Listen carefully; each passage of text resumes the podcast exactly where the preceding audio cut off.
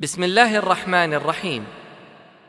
قرطبة للإنتاج الفني وتسجيلات الفجر الإسلامية بالكويت تقدمان السيرة النبوية من إنتاج المركز العالمي للإعلام بالكويت. السيرة النبوية من إعداد وتقديم الدكتور طارق السويدان وفقه الله تعالى. ويحدثنا في الأسطوانة السادسة عشر عن رسائل الرسول صلى الله عليه وسلم إلى الملوك ودعوته للأمم ثم قصة معركة مؤتة وسرية ذات السلاسل. فمع المادة. أرسل النبي صلى الله عليه وسلم كذلك رسالة إلى الحارث ابن أبي شمر الغساني أمير دمشق. أمير دمشق. الرسالة ذهب بها شجاع بن وهب الأسدي رضي الله عنه. يقول فيها النبي صلى الله عليه وسلم بسم الله الرحمن الرحيم. من محمد رسول الله إلى الحارث بن أبي شمر. سلام على من اتبع الهدى وآمن بالله وصدق. وإني أدعوك أن تؤمن بالله وحده لا شريك له. فيبقى ملكك. لما قرأ الحارث هذه الرسالة غضب غضبا شديدا ورمى رسالة النبي صلى الله عليه وسلم على الأرض. وقال يهددني بملكي؟ من ينزع ملكي؟ وعندي مئة ألف مقاتل. وهذا أمير دمشق كان هو الذي يحكم الغساسنة الغساسنة شمال الجزيرة. فكان هذا بداية أمر مؤتة. هذا الصراع هو هذا الرد هو بداية أمر مؤتة وبدأ الرجل يعد الآن مئة ألف مقاتل للهجوم على المدينة. بعد ما جاءته هذه الرسالة. كذلك أرسل النبي صلى الله عليه وسلم الحارث ابن عمير الأسدي أمير بصرى رسالة بنفس المعنى يدعو فيها إلى الإسلام. ذهب الحارث في الطريق رآه شرحبيل ابن عمرو الغساني من غس من الغساسنة أيضا وكان ملك من ملوكهم من ملوك الغساسنة. رأى الحارث رسول النبي صلى الله عليه وسلم إلى أمير بصرة. قبل ما يصل إلى بصرة فأمسكه في الطريق فقتله. قتل رسول النبي صلى الله عليه وسلم. فهذا أمر ثاني حدث من غسان. الآن بدأت بدأ التوتر مع الغساسنة. فالنبي صلى الله عليه وسلم عندها بدأ يعد العدة لغزو غسان قبل ما يغزون المسلمين بعد ما فعلوا هذا وخاصة بعد ما قتلوا رسوله. فكان هذا هو المحرك لأمر مؤتة.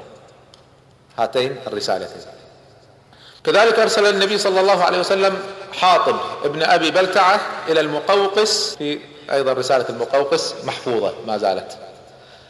رسالة بنفس معنى رسالة النبي صلى الله عليه وسلم إلى قيصر. فالمقوقس لما قرأ الرسالة سر بها وبدأ يسأل عن العلامات وكذا فأجابه حاطب.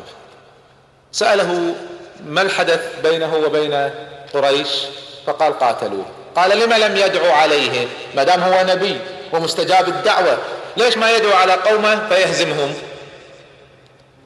فقال حاطب. شوف الجواب الذكي. قال حاطب لم لم يدعو عيسى على قومه؟ فسكت المقوقس نفس الشيء. رحمة بهم.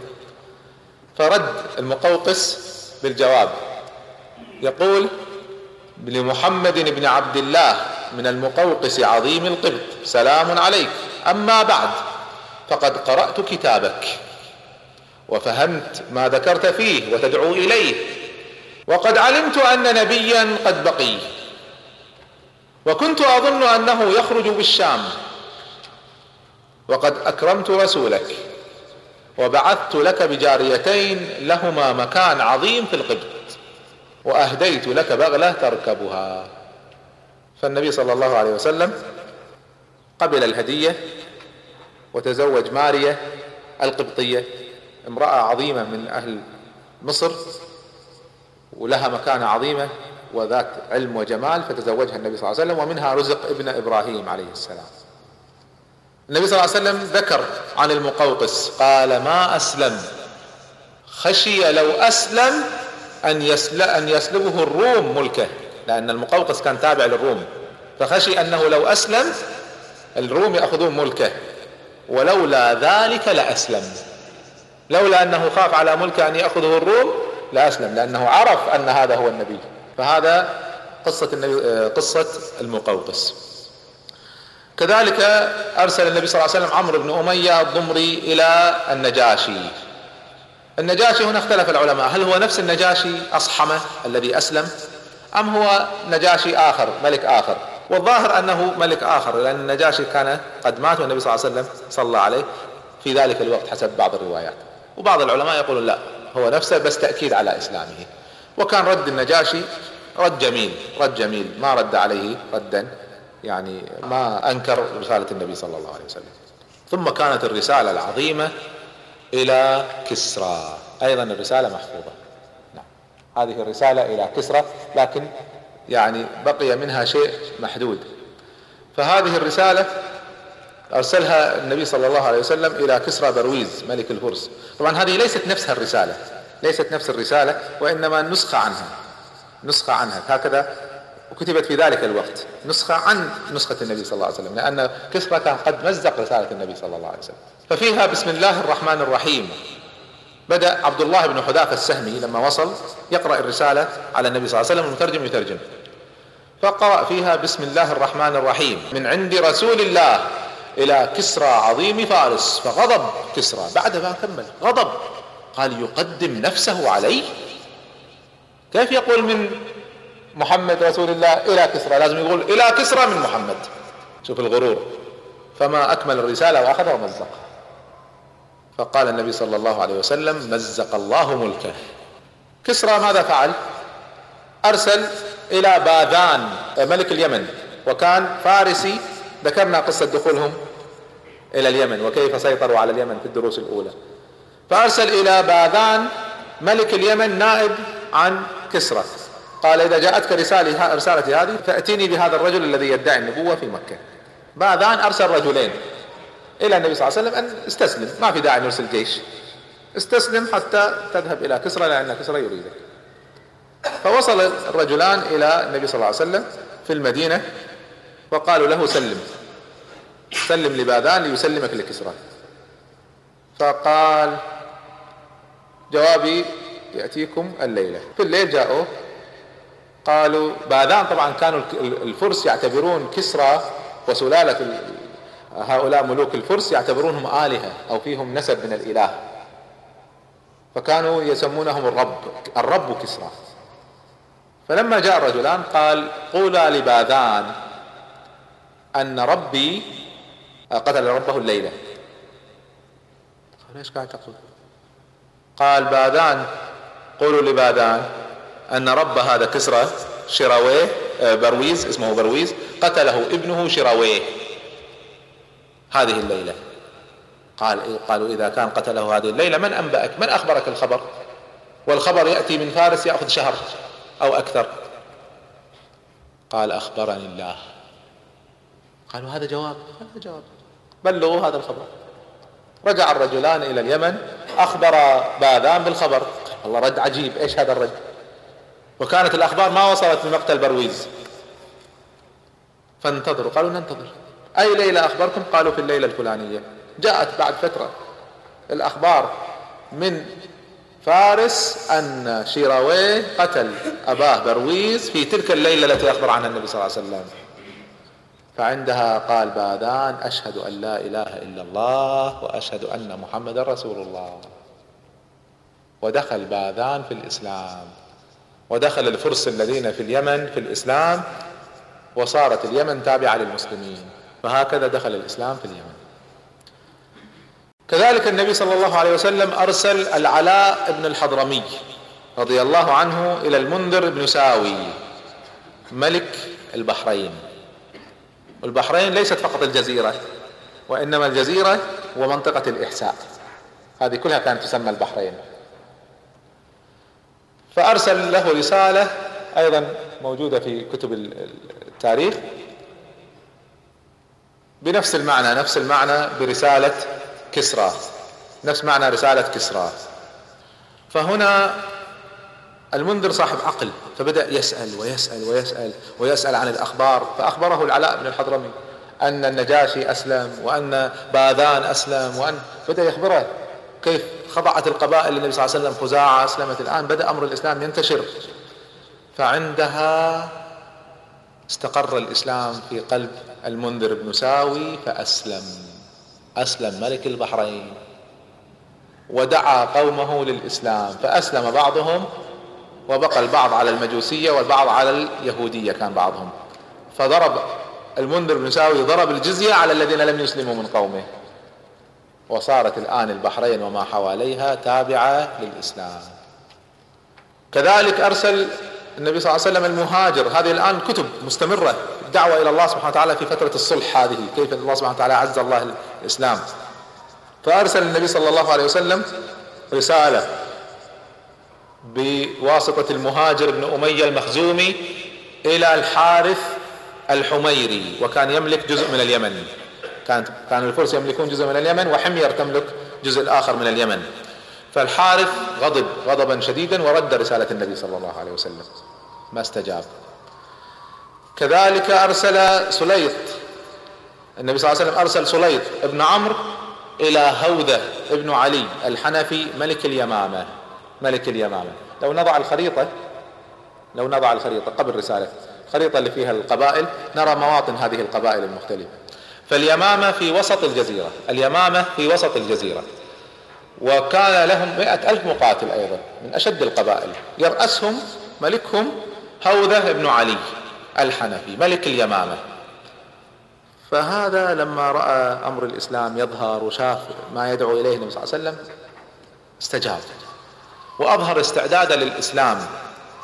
وأرسل رسالة مع سليط قال لا أخبر محمد برسالتي. أني أريد أن أسلم ويسلم قومي معي إذا أسلمت لكن بشرط أن يكون الأمر لي من بعده. إذا مات أنا الخليفة. فالنبي صلى الله عليه وسلم قال لعنه الله لعنه الله. إنما طمع في الدنيا. ما كان يعني هذا إقبال على الإسلام ليس إيمانا وإنما طبع طمع. لما شاف أمر الإسلام قاعد ينتشر أراد أن يكون هو الخليفة على كل هؤلاء فاراد ان يستغل الأمر ويركب موجة الإسلام هذه. ثم قال اللهم اكفنيه اكفني شره. فمات. هوذه بعد ثلاث أيام بدعاء النبي صلى الله عليه وسلم. الرسالة الأخيرة نتحدث عنها هي رسالة النبي صلى الله عليه وسلم مع عمرو بن العاص إلى عمان في أقصى الجزيرة. إلى عمان. وكان يرأس عمان ملكين جيفر وعبد ابناء الجلندي ملكين أخوين يرأسان عمان.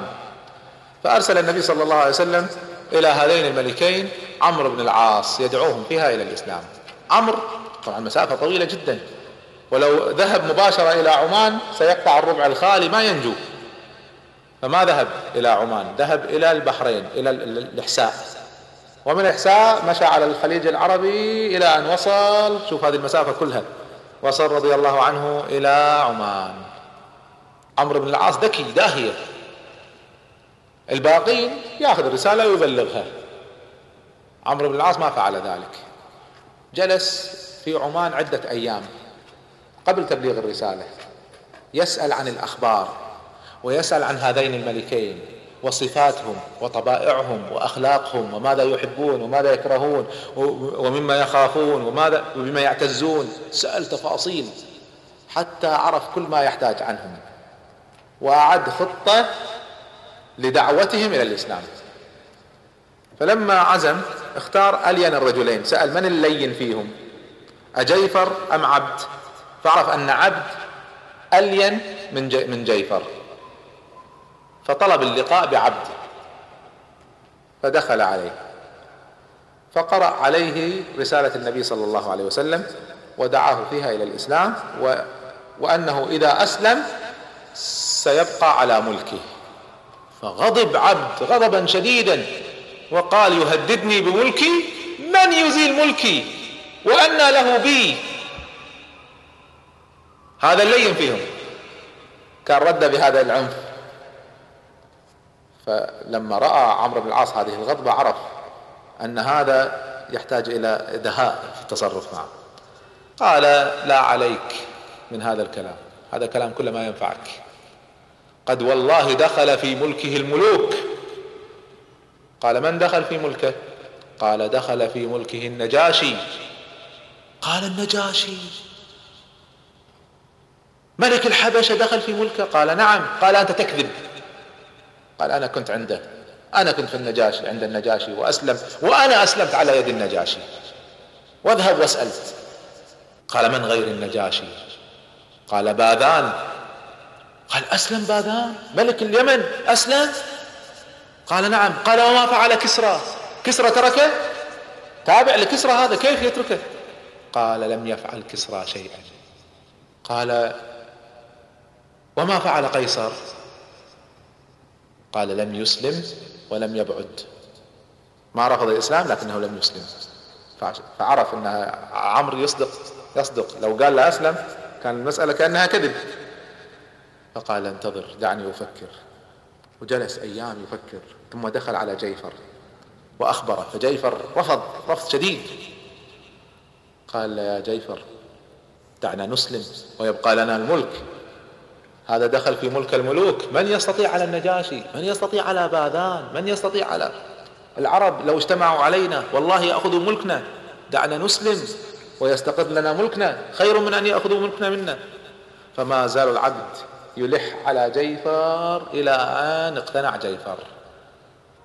فأسلم جيفر وعبد. وأعلن الإسلام. ودخل أهل عمان في الإسلام على يد عمرو بن العاص رضي الله عنه. ودخلت عمان كلها في حوزة المسلمين بهذه الطريقة بذكاء عمرو رضي الله عنه وحسن تصرفه وحسن رده. وبقي جيفر وعبد ملكان يخضعان للإسلام تابعين للنبي صلى الله عليه وسلم إلى أن ماتا. فلما مات النبي صلى الله عليه وسلم عين الولاة على على عمان بعدهما. فنرى أنه كيف الآن أمر الإسلام بدأ ينتشر. إنا فتحنا لك فتحا مبينا. هذا الحديبية نتائج الحديبية هذه. عمر بن الخطاب رضي الله عنه لما رأى كل هذه الفتوحات بدون قتال بدون جهاد الآن يدخلون في الإسلام. فتذكر موقفه في رفض لصلح الحديبية. كيف كان رافض وعنيف في رفض صلح الحديبية. فقال والله لقد علمت أن رأي النبي صلى الله عليه وسلم أكثر بركة من رايي البركة كلها في رأي النبي صلى الله عليه وسلم. فهذه قصة إسلام الملوك وهذه قصة الرسائل بين النبي صلى الله عليه وسلم وهؤلاء الملوك. استمرت السرايا في خلال هذا الأمر كانت السرايا مستمرة. في ربيع أول من سنة ثمانية هجرية النبي صلى الله عليه وسلم أرسل شجاع بن وهب إلى هوازن فباغتهم وغنم منهم. كذلك أرسل النبي صلى الله عليه وسلم سرية غالب ابن عبد الله إلى الكديد. فأيضا غنم منهم وسلب منهم وهرب. وكانت قبائل ضخمة جدا. ما كان معه إلا بضعة عشر رجل. يقول فهربنا وأخذنا وسقنا الأنعام معنا. كان هؤلاء القوم آه، من بني مالك كانوا في هذه الفترة من بني الملوح يرأسهم آه، يرأسهم الحارث بن مالك. كانوا في الجيش مالهم الرئيسي كان في غزوة كان خارجين للسلب والنهب. فغزاهم. غالب بن عبد الله وهم جيشهم في الخارج فغنم منهم. رجع الجيش أخبروه أن هذا غزانا وأخذ منا الأموال فتبعهم. فظلت المطاردة الآن من بني الملوح وغالب. يقول حتى أدركونا. جيش يلحقنا ونحن كلنا كم نفر. يقول فحتى صاروا على مرمى البصر منا. يقول خلاص شعرنا أنهم سيدركونا. يقول وبينما نحن كذلك والله إن السماء لصافية ما فيها غيمة. إذ جاءت الغيوم بدأت الغيوم تتجمع. حتى تجمعت الغيوم وبدأ المطر. والجماعة ورانا حتى كادوا يدركونا. فنزل المطر حتى صار سيلا. فجار السيل كأنه نهر. بين المسلمين وبين بني الملوح. فما استطاعوا أن يعبروه يقول حتى فتناهم. وأنجانا الله سبحانه وتعالى. آخر سرية قبل مؤتة كانت بعثة كعب بن عمرو أو عمير إلى ذات أطلاح. إلى ذات أطلاح كانت في ربيع أول سنة ثمانية هجرية. أربعة عشر رجل إلى شمال وادي القرى. ما كانت سرية قتال كانت سرية دعوة. مشوا ستمائة ميل. شوفوا الدعاة إلى الله سبحانه وتعالى. على أرجلهم ستمائة ميل يمشون يدعون إلى الله سبحانه وتعالى. حتى وصلوا إلى قرب الشام فشعر بهم الغساسنة فهجموا عليهم فقتلوهم جميعا إلا جريح واحد جرحوه ونجا فجاء وأخبر النبي صلى الله عليه وسلم. الآن كثر الأمر من غسان. فعندها عزم النبي صلى الله عليه وسلم على تأديب غسان. فاستنفر المسلمين. غسان قبيلة ضخمة جدا وحلفاء الروم. بينهم وبين الروم حلف أن الروم يدافعون عنهم وهم يدافعون عن الروم. فالقتال القتال ضد الغساسنة ليس بالأمر السهل. فالنبي صلى الله عليه وسلم أعلن الجهاد ضد الغساسنة. ودعا كل مسلم أن يخرج من يستطيع أن يخرج يخرج. فاجتمع للنبي صلى الله عليه وسلم ثلاثة آلاف رجل. أكبر جيش يتجمع للمسلمين حتى ذلك الوقت. ثلاث آلاف رجل يجتمعون لقتال الغساسنة.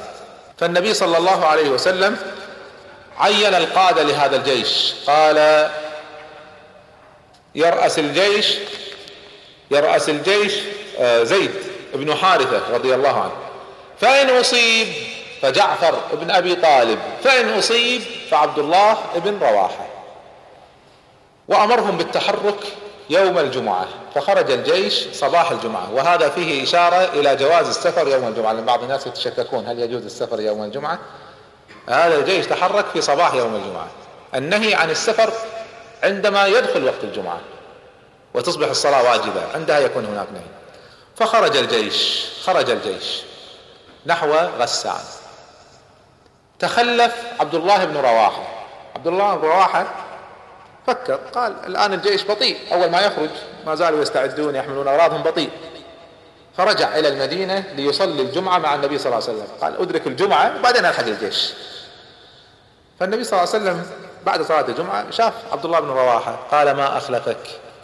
قال يا رسول الله أنا أدرك الجيش أنا بسهولة ألحق الجيش وأحببت أن أصلي الجمعة معك صلاة الجمعة ومع الرسول صلى الله عليه وسلم شيء عظيم. فالنبي صلى الله عليه وسلم قال له قولة عظيمة قال والله لو أنفقت ما في الأرض جميعا ما أدركت غدوتهم. هذا الأجر في المسير هذا للصبح لو كل ما, ما في الأرض تنفق تتصدق به ما يعدل الأجر الذي كسبه هؤلاء المجاهدون في مشيهم في الصباح. بس المشي بعدها المعركة ما بدت. فبكى هذا الحديث يرويه الترمذي. فبكى عبد الله بن أبي رواحة رضي الله عنه. بكى. قالوا ما يبكيك؟ قال أبكي النار. أبكي أنا جاي عشان الأجر. يقول رجعت تخلفت عشان أكسب الأجر وإلا الأجر هناك راح علي؟ فأبكي خوف النار. ثم قال اللهم إني أسألك الشهادة في سبيلك. توجه الجيش تحرك. جاء واحد من اليهود لما وصلت الأخبار عن تحرك هذا الجيش يهود المدينة. فقال للنبي صلى الله عليه وسلم يا محمد إنا نقرأ في التوراة أنه ما من نبي يسمي. إن أصيب فلان ففلان إن أصيب فلان ففلان إلا قتلوا جميعا. ولو سمى مئة. فقال النبي صلى الله عليه وسلم ذلك أمر يريده الله. الله سبحانه وتعالى يريد ذلك. في هذه الغزوة يشارك خالد بن الوليد رضي الله عنه. أول غزوة يشارك فيها خالد. فتحرك الجيش تحرك الجيش في جمادة من السنة الثامنة للهجرة. وتوجهوا نحو غسان. توجهوا نحو غسان. كان الروم بدأت تصلهم الأخبار. بدأت تصلهم الأخبار عن تحرك المسلمين. هنا السيد غسان الحارث أرسل إلى هرقل. قال يا هرقل جاءنا جيش محمد. الحلف الذي بيننا وبينك إحنا متعاهدين. إذا أحد هجم علينا تعيننا وإذا أحد هجم عليك نعينك. هنا تبين كفر هرقل. الآن هل يساعد الغساسنة ضد الرسول صلى الله عليه وسلم؟ ولا لا؟ فغلبته الدنيا. فأرسل إلى الغساسنة نعم أنا معكم. وأرسل لهم مئة ألف مقاتل. فتجمع لغسان مئتين ألف. مئة ألف من غسان ومائة ألف من الرومان. مئتين ألف مقاتل فيهم خمسين ألف فارس. شيء لم يحدث للمسلمين من قبل.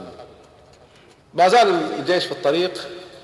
الروم والغساسنة يرسلوا جواسيس. تحرك سدوس. أخو عمرو واحد من ملوك الغساسنة الذي غدر بالرسول رسول النبي صلى الله عليه وسلم. فكان يريد أن يتجسس. زيد بن حارثة أيضا يرسل الكمائن ويرسل العيون. فوجدوا سدوس في الطريق. كان هو مجموعة منه يستكشفون فأسروا سدوس ومن معه وقتل سدوس قبل المعركة. أخو ملكهم قتل قبل المعركة. فزاد هذا من يعني حماس الروم والغساسنة لقتال المسلمين.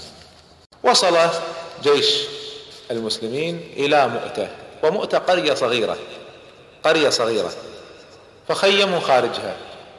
ثم إن زيد رأى أن ما يخيم خارجها.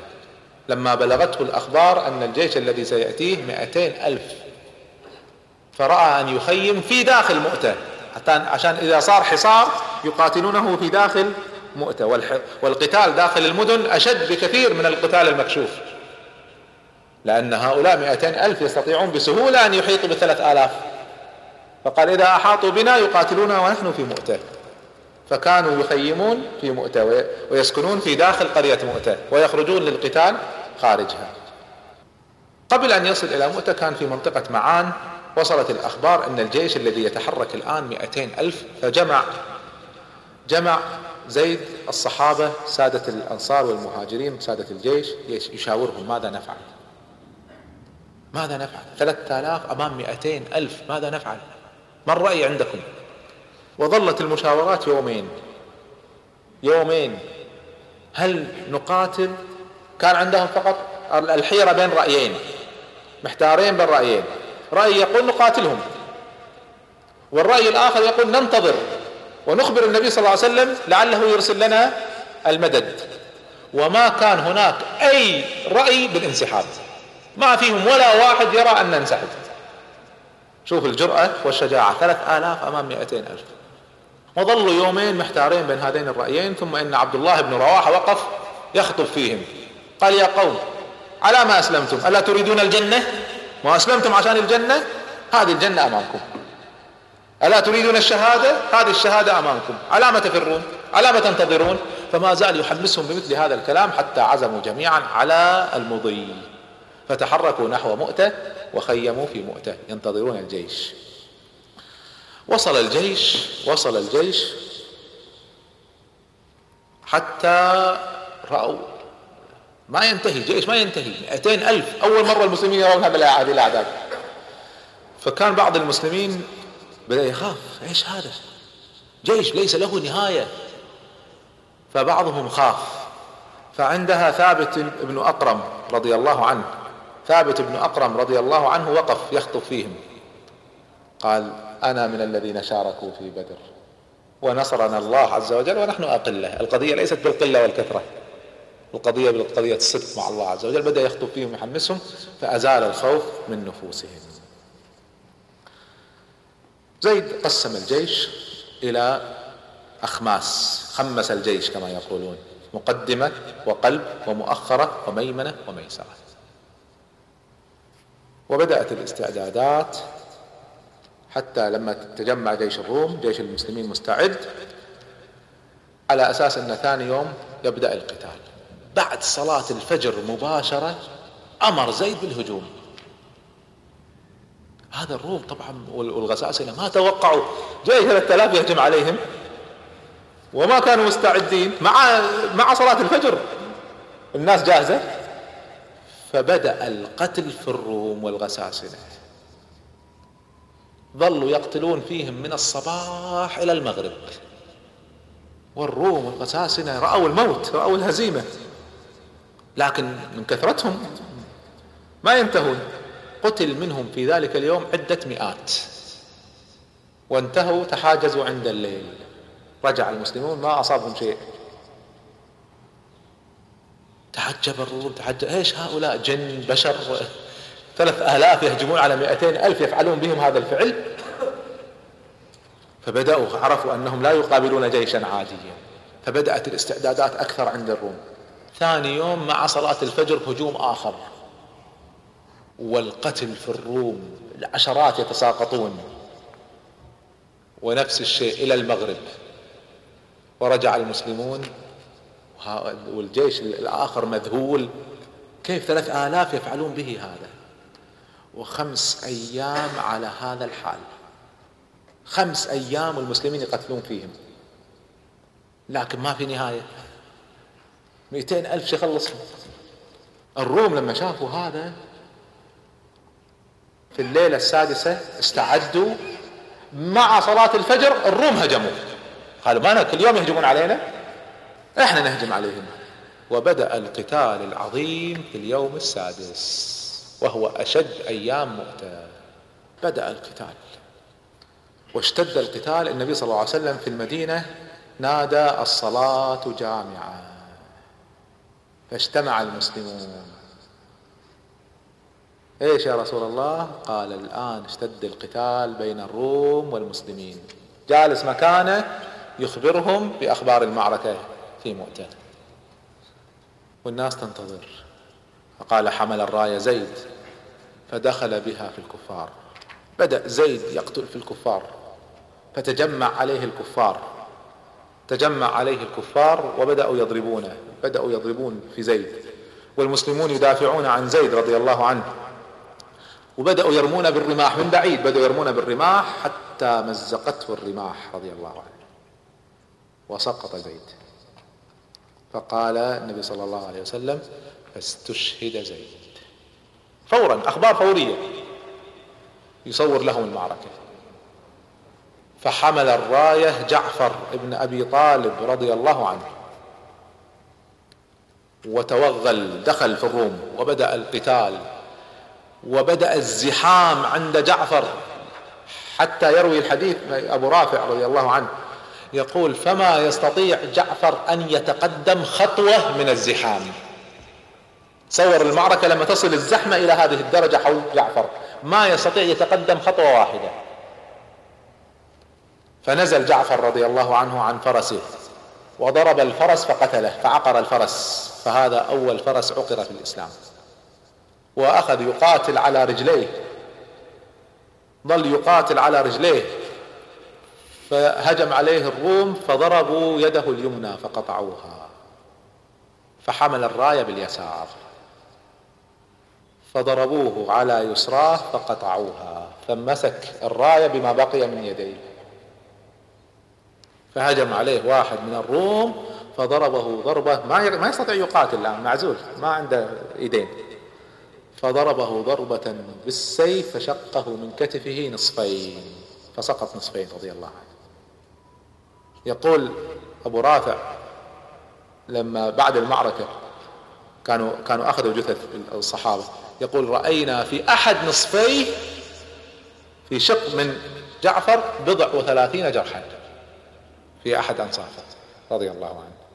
يقول النبي صلى الله عليه وسلم فاستشهد جعفر بعد أن قطعت يداه وقد أبدله الله بهما جناحان من ياقوت. فهو يطير بهما حيث يشاء من الجنة إلى يوم القيامة. هذا أجر الآن قبل يوم القيامة. وما أعد الله تعالى له يوم القيامة أكبر وأعظم. الآن سقطت الراية مرة أخرى فجاء عبد الله بن أبي رواحة رضي الله عنه. النبي صلى الله عليه وسلم يقول فحمل الراية ابن رواحة ثم سكت فاستاء الأنصار. ليش سكت النبي صلى الله عليه وسلم؟ عبد الله بن رواحة تردد. الآن اثنين أمامه واحد تلو الآخر يحمل الراية. في هذا الجو من القتال الشديد كل من يحمل راية يقتل. فتردد ابن رواحة رضي الله عنه. تردد قليلا. النبي صلى الله عليه وسلم سكت. كان يقول لهم حمل الراية وتقدم حمل الراية وتقدم. الآن حمل الراية وسكت النبي صلى الله عليه وسلم. فاستاء الأنصار. تردد ابن رواحه قليلا ثم راجع نفسه وأنشد بعد ذلك الأبيات. أقسمت يا نفسي لتنزلن لتنزلن أو لتكرهن. قد أقبل الناس وشدوا الرنه ما لي أراك تكرهين الجنة. وبدأ يكمل. حتى ذكرها بفعل جعفر وزيد. إن تفعلي فعلاهما هديت وما تمنيت فقد اعطيت. بدأ يردد الأبيات يشجع نفسه وبدأ يهجم. في لحظة هجومه هذه جاء واحد من الصحابة ابن عم عبد الله بن رواحة. وكانوا يقاتلون من الصباح إلى المساء فكان في منتهى الجوع جائع. فكان هذا الصحابي جاء بطعام فمعه فخذ مشوي فرماه على ابن رواحة. تقوى به كل وتقوى. فأخذ النهشة من الطعام من الفخذ أخذ نهشة. ثم نظر إلى اللحم فقال والله لئن صبرت حتى آكل هذا اللحم لهي حياة طويلة. ورمى اللحم وتقدم تقدم. وهجم على قائد العرب النصارى. كانوا العرب النصارى الغساسنة قائدهم مالك بن رافلة فقتله. ثم إنهم تجمعوا على زيد بن حارثة فقتلوه رضي الله عنه. النبي صلى الله عليه وسلم يخبر الصحابة. يقول فقتل زيد وإني لأرى سرائرهم في الجنة. أراهم ثلاثة أرى عروشهم في الجنة. وإن في سرير ابن رواحة ازورار مبتعد قليلا عن أصحابه. قالوا لما يا رسول الله؟ قال إنه لما حمل الراية تردد. بس عشان تردد شوي منزلته صارت أقل. فانظر أمر الجهاد وأمر الثبات في هذا الجهاد. سقطت الراية الآن ما في أحد يحملها. من النبي صلى الله عليه وسلم ما كلف أحد يحملها. تمزق أمر جيش المسلمين وبدأ المسلمون يفرون من كل مكان. هربوا. يقول أبو رافع رضي الله عنه يقول فوالله لهي هزيمة ما رأيت مثلها قط ووالله ما أجد اثنين من الصحابة من المسلمين مع بعض ما في اثنين مع بعض كل واحد لوحده. وحدثت الهزيمة في المسلمين وبدأ الناس يفرون يتركون أرض المعركة. في هذه اللحظة يتحرك بطل من الأبطال هو ثابت بن أقرم رضي الله عنه. من الذين شهدوا بدر فيتقدم حتى يصل إلى الراية فيحملها. راية المسلمين. من يحمل الراية في مثل هذا الموطن؟ هؤلاء كانوا يحملون الراية وحولهم الحراسة المشددة. هذا الآن يحملها ليس معه أحد. ما في اثنين من المسلمين مع بعض. فحمل الراية ثابت بن أقرم رضي الله عنه. فبدأ الذين حوالي الراية لما شافوا الراية ترتفع بدأوا يقتربون. فكان من أول من وصل إليه خالد بن الوليد رضي الله عنه. فعندها ثابت بن أقرم دفع الراية في يد خالد قال خذها يا خالد. قال يا ثابت أنت أسن ومن أهل بدر. أنت أكبر مني سنا ومن أهل بدر.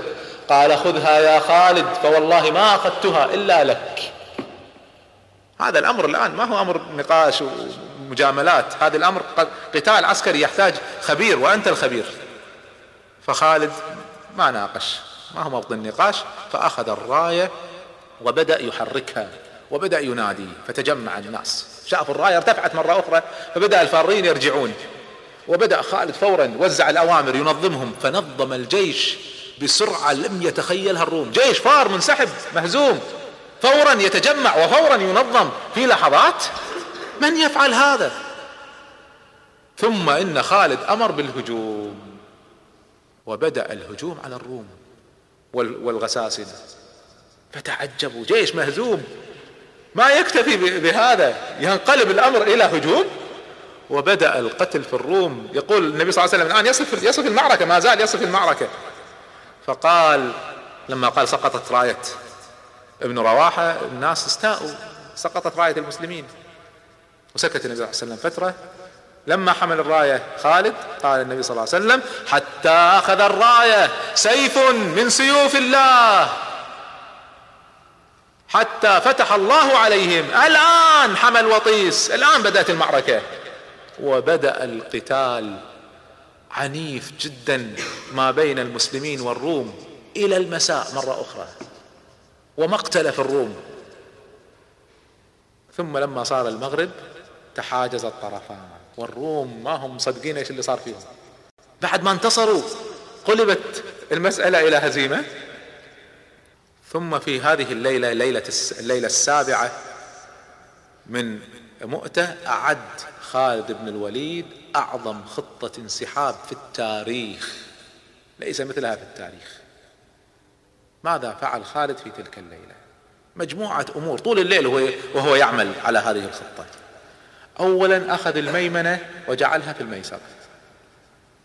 وجعل الميسرة في الميمنة. وغير القلب والمقدمة والمؤخرة. كل واحد غير مكانه. ثم أمر بتغيير الرايات. الأعلام اللي كانوا يتجمعون حولها. كل الناس لهم راية. غير كل الرايات. ثم أخذ مجموعة من فرسان المسلمين. وأعطاهم مجموعة من الأوامر وأرسلهم جهة المدينة. قال اذهبوا حتى لا ترونا ولا نراكم. وأعطاهم تعليمات ماذا يفعلون في اليوم التالي. واستعد للمعركة في اليوم التالي.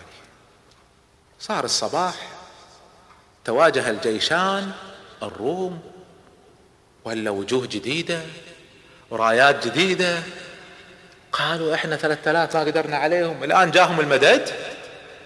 إيش حيسووا فينا؟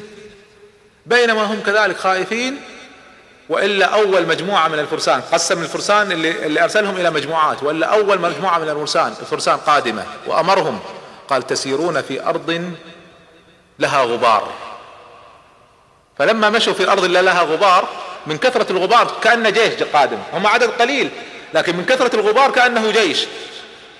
فلما اقتربوا على أوامر خالد هكذا أمرهم قال إذا اقتربتم فكبروا فكبر المدد فكبر الجيش. فأسقط في يد الروم. قالوا هذا بعد زيادة جايين. بعد شوي ولا مجموعة أخرى؟ بعد شوي ولا مجموعة أخرى؟ بعد شوي ولا مجموعة أخرى؟ والروم قلوبهم تنخلع إيش هذا؟ ما ينقطعون؟ جيش ورا جيش. ثلاثة آلاف ما قدرنا نعمل فيهم شيء. الآن كل هؤلاء قادمين. طبعا هم أعداد قليلة لكن مع الغبار كانوا يظنونهم أعداد كبيرة جدا.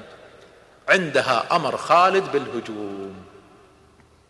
بدأ الهجوم في اليوم السابع. يقول أبو رافع رضي الله عنه يقول فوالله ما رأيت في, قت... في حياتي قتالا لا قبله ولا بعده أشد منه.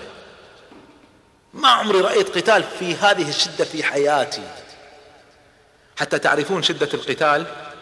في صحيح البخاري أن خالد بن الوليد رضي الله عنه يقول عن نفسه يقول تكسرت في يدي يوم مؤتة يوم السابع تكسرت في يدي تسعة أسياف. سيوف حديد تتكسر على رؤوس بشر.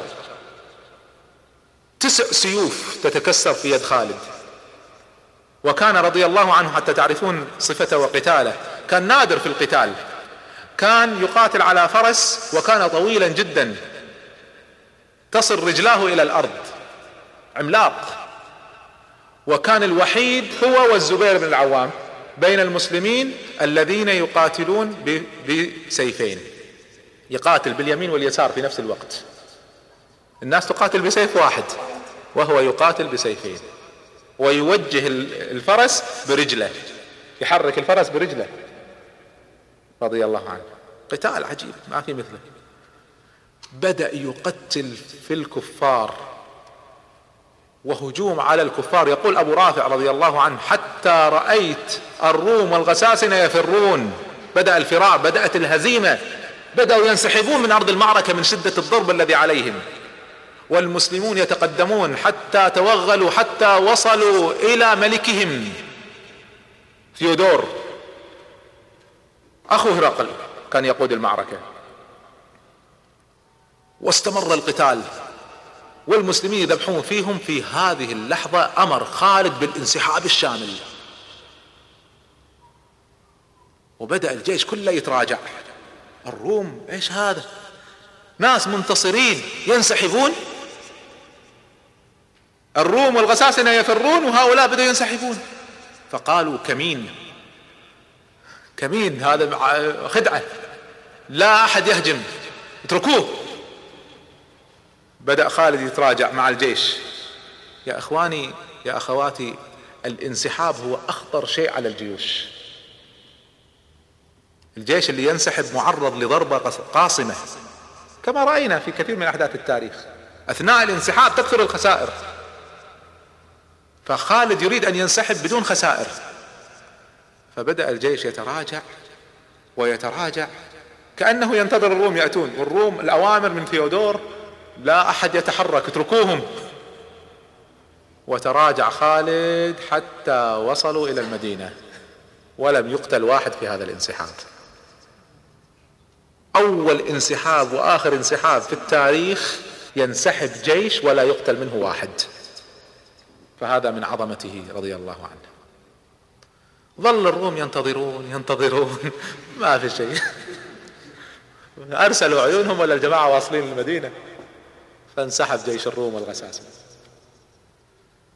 وصل الجيش إلى المسلمين إلى إلى المدينة وإذ بأهل المدينة وصلتهم الأخبار إن المسلمين نجوا من معركة مؤتة خرج النساء والأطفال يستقبلون الجيش بالحجارة.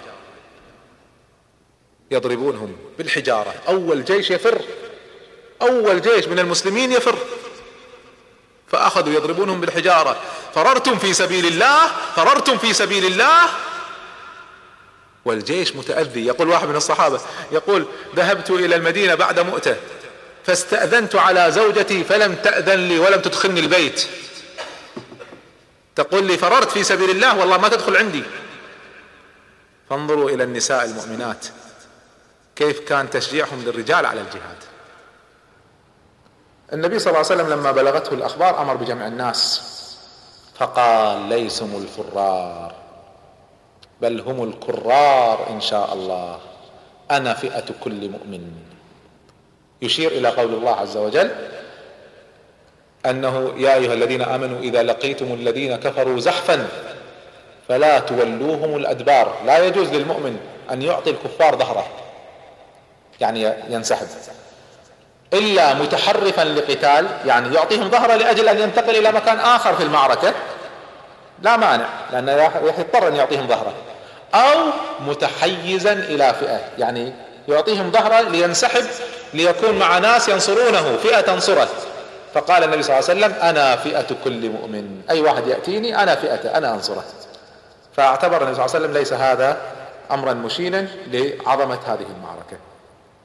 نتائج معركة مؤتة والصحيح أن تسمى معركة أو سرية. لا لا تسمى غزوة لأن الغزوة هي التي يخرج فيها النبي صلى الله عليه وسلم. وهذه لم يخرج فيها النبي صلى الله عليه وسلم. فتسمى معركة مؤتة أو سرية مؤتة نتائج هذه المعركة قتل الكفار بالمئات. ليس لهم إحصاء من كثرتهم. وقتل المسلمين أيضا عدد كبير لا يعرف. لكن الذي سموا الذين ذكرت اسماءهم من قتلى مؤتة 12 واحد من الصحابة. لكن لا شك أن القتل فيهم كان أكثر من ذلك. كان أكثر من ذلك. النبي صلى الله عليه وسلم أثناء المعركة لما قتل جعفر بعد ما أخبر النبي صلى الله عليه وسلم أخبر الصحابة بالأخبار ذهب إلى بيت جعفر. وكان الجيش بعد ما رجع فاخبر جلس النبي صلى الله عليه وسلم بيت جعفر فجاءه أبناء جعفر. يروي الحديث عبد الله بن جعفر. من علماء المسلمين فيما بعد. فيقول أتانا النبي صلى الله عليه وسلم يوم مؤتة فدخل علينا فجئنا إليه فضمنا ضم أولاد جعفر وأخذ يبكي بكاء شديدا. فرأته زوجة جعفر رضي الله عنه على هذا الحال يضم أولادها ويبكي. فقالت يا رسول الله أبلغك عن جعفر شيء؟ فقال إن جعفر استشهد في سبيل الله. فصرخت. فقال لا تشقي صدرا ولا تلطمي صدرا.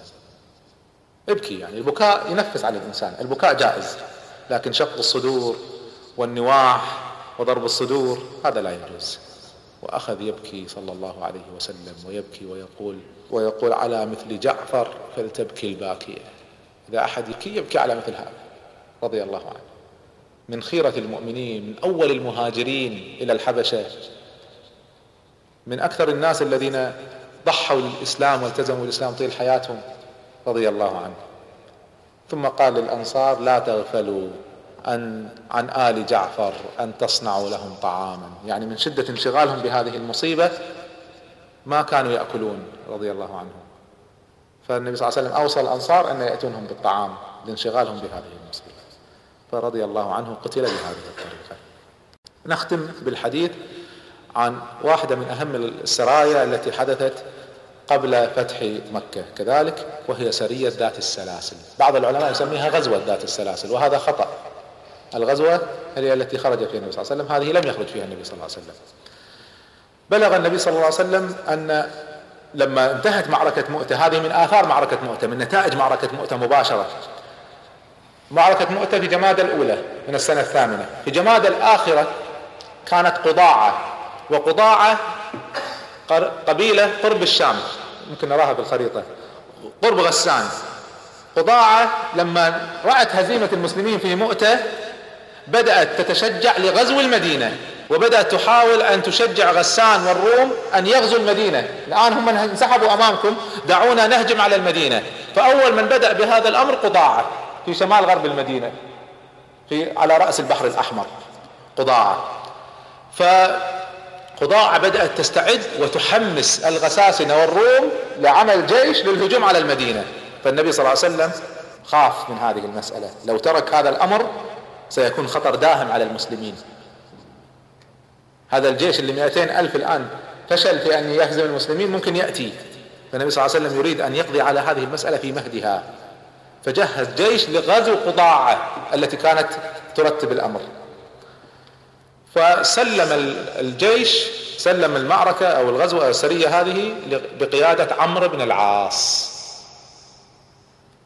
خالد بن الوليد قاد مؤتة بعد إسلامه بأربع شهور يا إخوان. عمرو بن العاص يقود ذات السلاسل بعد إسلامه بخمس شهور. القضية ليست قضية القضية قدم. وزمن. القضية قضية كفاءة وقدرة. في هذه السرية في هذه السرية النبي صلى الله عليه وسلم نادى عمرو فقال له يا عمرو إني أريد أن, أن أوليك. يعني على سرية. فتغنم وتؤجر.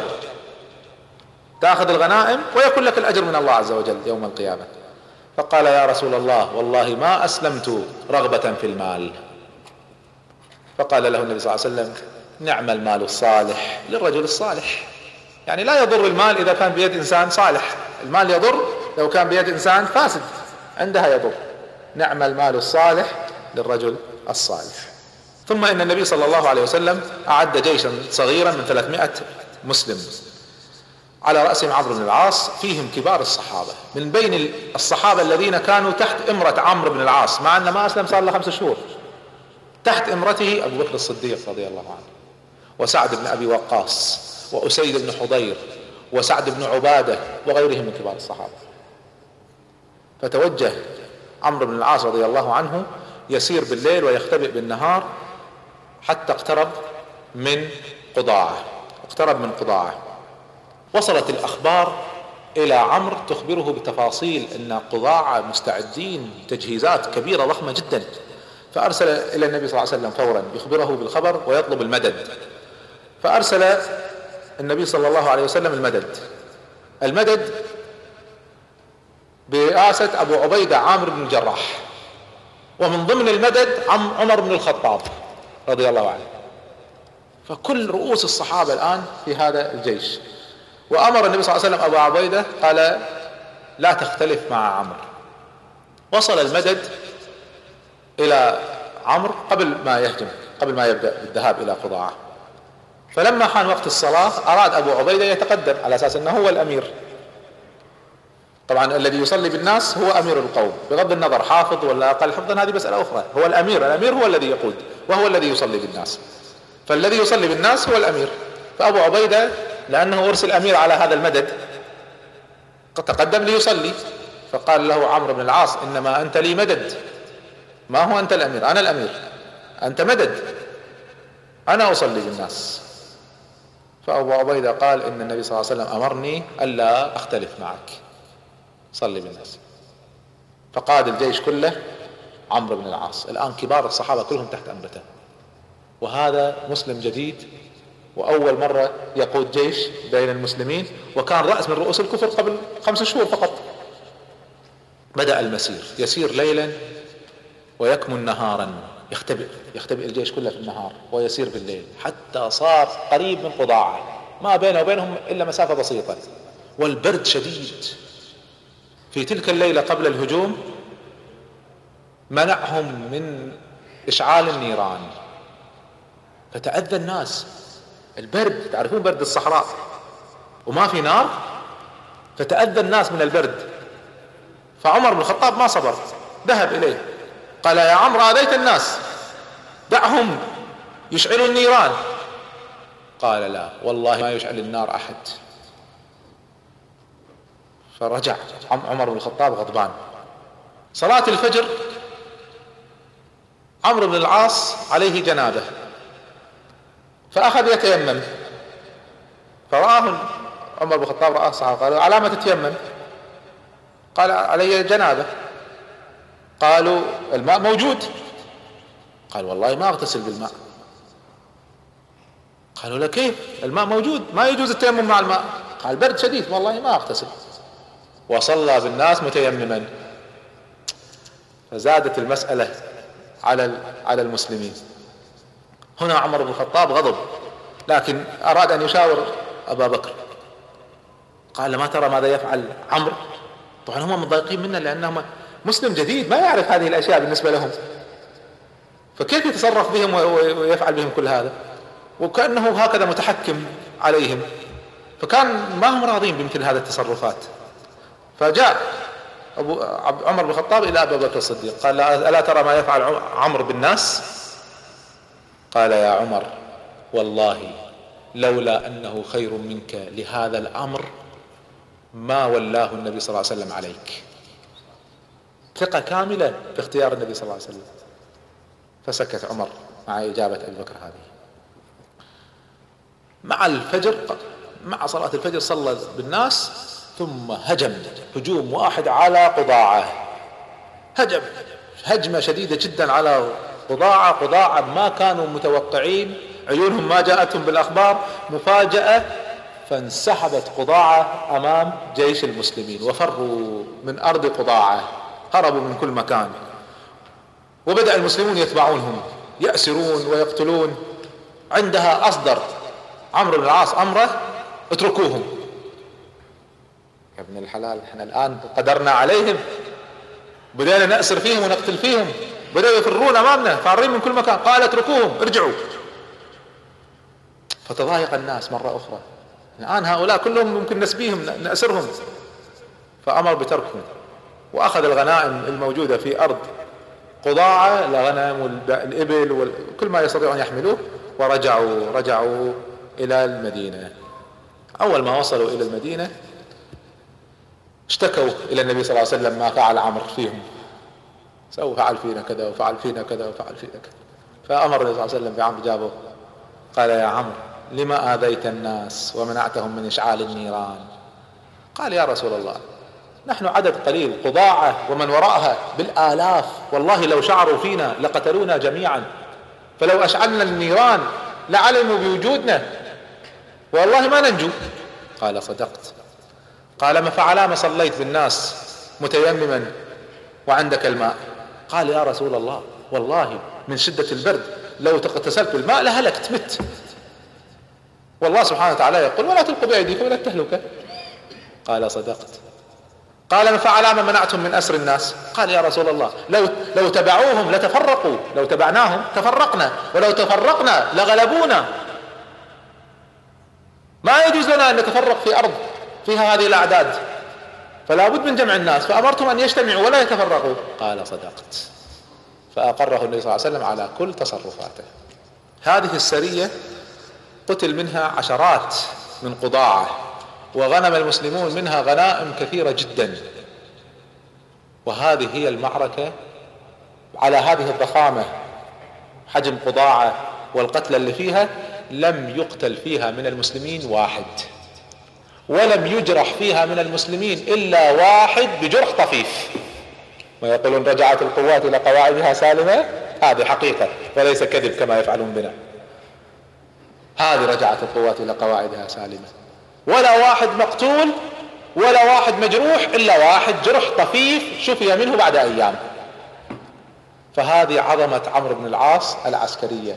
تجلت أول ما تجلت للمسلمين في سرية ذات السلاسل وتجلت فيما بعد في فتح مصر الفتح العظيم الذي كان يد على يد عمرو بن العاص رضي الله عنه. فهذه أهم الأحداث التي حدثت ما بين الحديبية وفتح مكة.